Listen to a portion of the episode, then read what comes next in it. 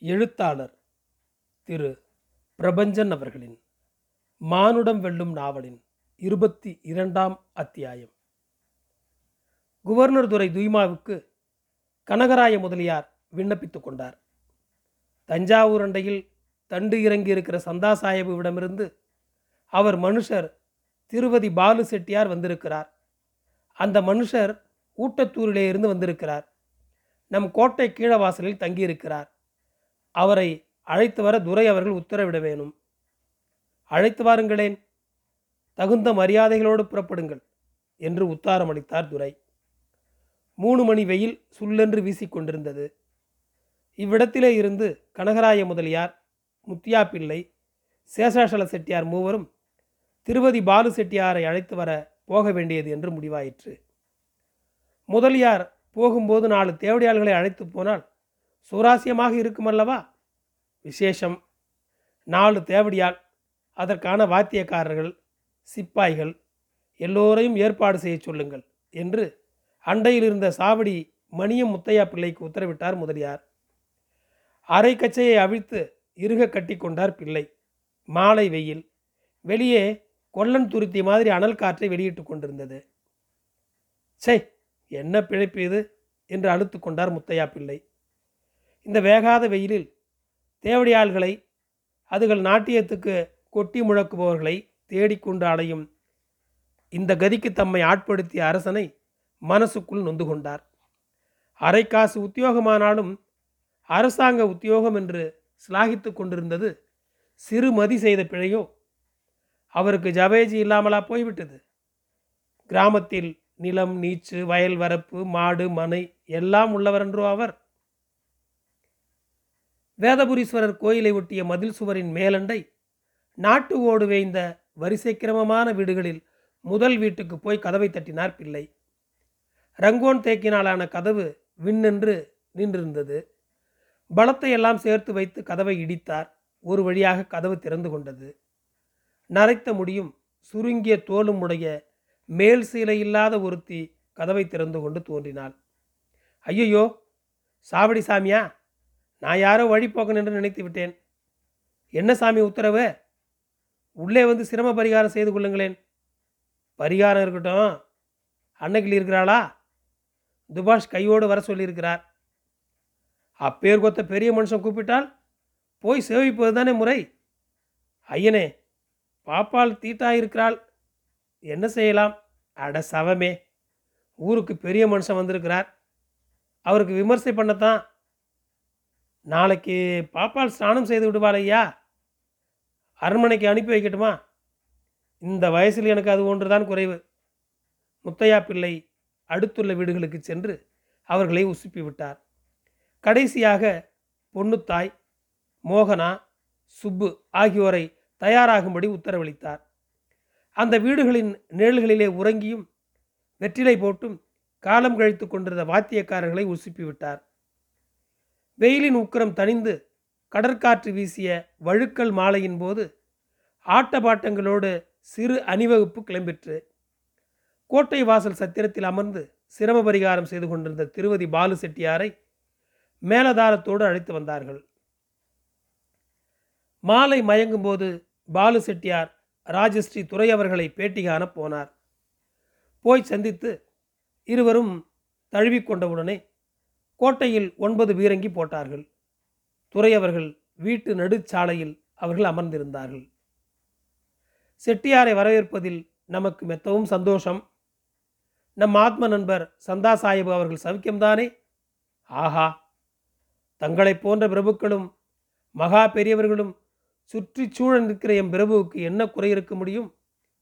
ஆவி பறக்கும் அன்னங்களை உண்டு பளபளக்கும் பட்டாடை பூண்டு அழகிய ஆரணங்குகள் சூழ எங்கள் ராஜா எங்கள் பூமான் ஆனந்தமாயிருக்கிறார்.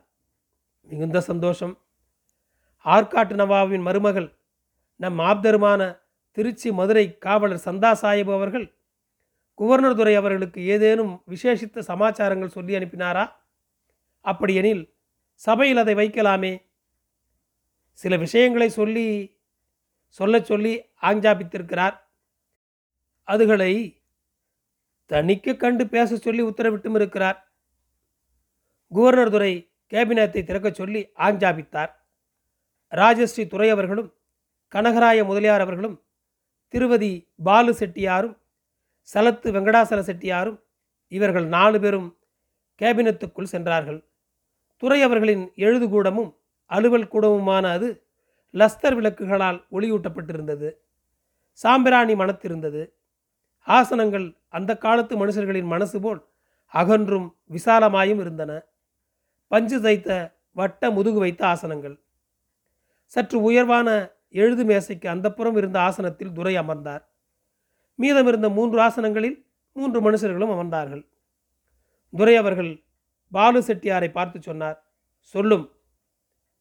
தஞ்சாவூர் அரசர் சாயாஜி அவர்கள் ராஜஸ்ரீ துறை அவர்களுடன் செய்து கொண்ட ஒப்பந்தத்தை மீறியதும் காரைக்கால் கருக்கலாச்சேரி கோட்டை உள்ளிட்ட கழனி பிரதேசங்களை தங்களுக்கு அழியாததும் நம் பிரபு சந்தா சாஹிப் அவர்கள் மனசில் ஆழமான புண்ணை ஏற்படுத்தியுள்ளன. தஞ்சை பூமியை எம். பூபதி ஏற்கனவே தாக்கியுள்ளார். பின்னர் திரைப்பணம் பெற்று அரசை அவர்களுக்கே தந்தும் இருக்கிறார் ஆகவே எம். இறைவர்க்கு காரைக்கால் ஆதிசேஷனுக்கு முன் சின்னஞ்சிறு ஓலைப்பாம்பு காரைக்காலை கவர்ந்து அதை ராஜஸ்ரீ துறை அவர்களுக்கு சிநேகித பரிசாக தரப்போகிறார். தாங்கள் அதை அங்கீகாரம் செய்வீர் என்று எம் பிரபு திண்ணமாக நம்புகிறார். நல்லது அவ்வாறே செய்வோம். இப்போதிருக்கும் நிலையில் ஒரு படையெடுப்புக்கு நாம் தயாராயில்லை. காரைக்காலை நட்பின் சின்னமாக நாம் பெறுவோம். பாலு செட்டியார் லேசாக கணைத்து கொண்டார். குனிந்து பூமியை பார்த்து சில கணங்கள் சிந்தனையில் ஆழ்ந்திருந்தார். பிறகு மெல்ல சொன்னார் ராஜஸ்ரீ துறை அவர்களே எம்பிரான் சந்தா சாஹிப் அவர்களுக்கு மனக்கஸ்து இருக்கவே செய்கிறது. நவாபு பாரம்பரியத்தில் மகா பராக்கிரமசாலியான அவர் இன்னும் ராஜாவாக பட்டம் சூட முடியாத படிக்கல்லாகவா இருக்கிறது? சரியாக ஆறு ஆண்டுகளுக்கு முன் ஆற்காட்டு நவாபாக சதாத்துல்லா கானால் நியமனம் செய்யப்பட்ட தோஸ்த் அலி அவர்களுக்கு திருமகனாய் வாய்த்தவர் சப்தர் அலிகான் என்பதை துறை அறிவீர்கள் தோஸ்த் அலியின் பெண்ணை மணந்தவர் நம் இறை சந்தா சாஹிபு அவர்கள். மதுரை அரசில் ஏற்பட்டிருந்த குழப்பத்தை பயன்படுத்தி ராணி மீனாட்சி தேவியிடமிருந்து மதுரையையும் திருச்சியையும் தம் புத்தி சாதுரியத்தால் ஸ்வீகாரம் செய்து கொண்டவர் நம் சாயபு அவர்கள்தானே. திருமலை நாயக்கர் வழிவந்த பங்காரு நாயக்கரிடமிருந்து திண்டுக்கல்லை மீட்டதன் மூலம் மதுரை அம்பதி முழுவதையுமே தன் கீழ் கொண்டு வந்தவர் நம் சாயிபு அல்லவோ? அப்படி இருக்க நியாயமாக நம் சாயிபு அல்லவா மதுரை சீமைக்கு மகுடம் புனைந்திருக்க வேணும்? யதார்த்தம் அப்படி இல்லை. நவாபின் வெற்றிக்கு அவர் மகன் பொறுப்பேற்கிறாரே அல்லாமல் மருமகன் எப்படி அரங்குக்கு வர முடியும்? தன் மைத்துனருக்கு அடங்கி தலைமை அமைச்சர் பொறுப்பில்தான் சந்தா சாஹிப் அவர்கள் பணியாற்ற முடிகிறதே அல்லாமல் நம் பிரான் சுயேட்சை அடைய முடியவில்லையே. இனி எத்தனை காலம் இந்தப்படி ஏவலராகவே இருப்பது? ஏவலர் காவலராவது எக்காலம்? என்பதே நம் பிரான் சாஹிப் அவர்களின் கவலை. கனகராயர் சொன்னார் நவாபின் மகன் உரிமை மருமகன் உரிமையை விட பெரியதல்லவோ? ஆம் அட்டி என்ன அதில்? எனினும் ராஜா ரத்தம் போடும் அத்திரேகம் மணிமுடி பூண்டு அரசாளும் சிறப்பை அபேட்சிக்கத்தானே செய்யும்? வாஸ்தவம் என்று ராஜஸ்ரீ துறை அவர் கூற்றை ஆமோதித்தார். ஆகையினால் சொல்லுங்கள் நமக்குள் என்ன தயக்கம்? மகனுக்கும் மாப்பிள்ளைக்கும் விதிவசத்தால் குரோதம் உண்டு. அது வெளிப்பட்டு நேரிடையாக போர் என்று வந்தால் தாங்கள் குவர்னர் துறை துய்மா சற்றும் யோசிக்காமல் சொன்னார் பிரெஞ்சு படை மாப்பிள்ளை சந்தா சாஹிப்பின் பக்கம்தான். இதில் என்ன ஐயம்? செட்டியார் ஆனந்த பரவசமானார். அது கேட்டு. குவர்னர் உள்ளிட்ட மகா மனுஷர்கள் மீண்டும் வீட்டு நடுச்சாலைக்கு வந்தார்கள். பாலு செட்டியார் நடுச்சாலைக்கு வந்து அமர்ந்ததும் குவர்னர் துறை சம்பாவனைகள் செய்தார். சிவப்பு சகாலத்து கெஜமெட்டு ஒஸ்தி முருஷிபாகை ஒன்று நடுக்கட்டு ஒன்று சீர்மை காப்பு ஒன்று மணிலா குதிரை ஒன்றுக்கு விலை விவரம் எட்டு வராகன் சேஷாசல செட்டி தர்மலட்சுமிபதி செட்டிக்கு சிவப்பு சகாலத்து கஜம் இரண்டு சலத்து வெங்கடாசல செட்டிக்கு சிவப்பு சகாலத்து கஜம் இரண்டு. பாலு செட்டியார் குவர்னர் துறை கையால் அனுப்பி வைத்து கொண்டு வீடு போய் சேர்ந்தார். குவர்னர் துறை மாளிகை வாசலில் நின்றிருந்த ஆனந்தரங்க பிள்ளையை அவர் பார்த்தார். சின்ன துபாஷி சௌக்கியம்தானே என்றார் அவர். ஆஹா! பார்க்கடலில் பள்ளி கொண்டு அருளும் சாட்சாத் அந்த பரந்தாமன் அருளாலும் தங்களைப் போன்ற கீர்த்திமான்கள் ஆசியாலும் பரம சௌக்கியமாயிருக்கிறேன். வாருங்களேன் ஒரு நாள் நம் மகத்துக்கு பேஷாக ரங்கப்பிள்ளையும் செட்டியாருடன் சேர்ந்து கொண்டார். செட்டியார் வீட்டில் வைத்து கனகராய முதலியாருக்கும் ரங்கப்பிள்ளைக்கும் சால்வை கொடுத்தார். சாவடி மணிய முத்தையா பிள்ளையை பார்க்க அன்னக்கிளியின் அம்மா வந்திருப்பதாக ஒருவன் வந்து சொன்னான். என்னத்துக்கு இவளெல்லாம் சாவடிக்கு வரப்போச்சே? என்றபடி கிழவியை உள்ளே விடச் சொன்னார் அவர். உள்ளே வந்த கிழவி அவர் முன் தரையில் விழுந்து கும்பிட்டாள். என்ன விஷயம்? குரலில் கடுமையை பூசிக்கொண்டு கேட்டார் மணியம். தங்களைப் போன்ற கடவுளுக்கு ஒப்பானவர்கள் தானே எங்களைப் போன்றவர்களுக்கு ஆதரவு? எதற்கு அடி போடுகிறாய்? நம் பாப்பால் அன்னக்கிளி தங்களுக்கு சேவித்து தண்டனிட்டு சொல்லி அனுப்பின சங்கதியை சொல்ல வேண்டுமென்று வந்திருக்கிறேன். பாப்பால் சங்கதியா? சொல்லு. பாப்பாவுக்கு தங்களை அணைய ஆசையாம். அத்தோடு தீட்டு கழிந்து புது மனுஷியாக இருக்கிற போதே வந்து மறுவ வேண்டுமென்றும் பிரார்த்தித்து கொண்டிருக்கிறாள். மணியம் யோசித்தார்.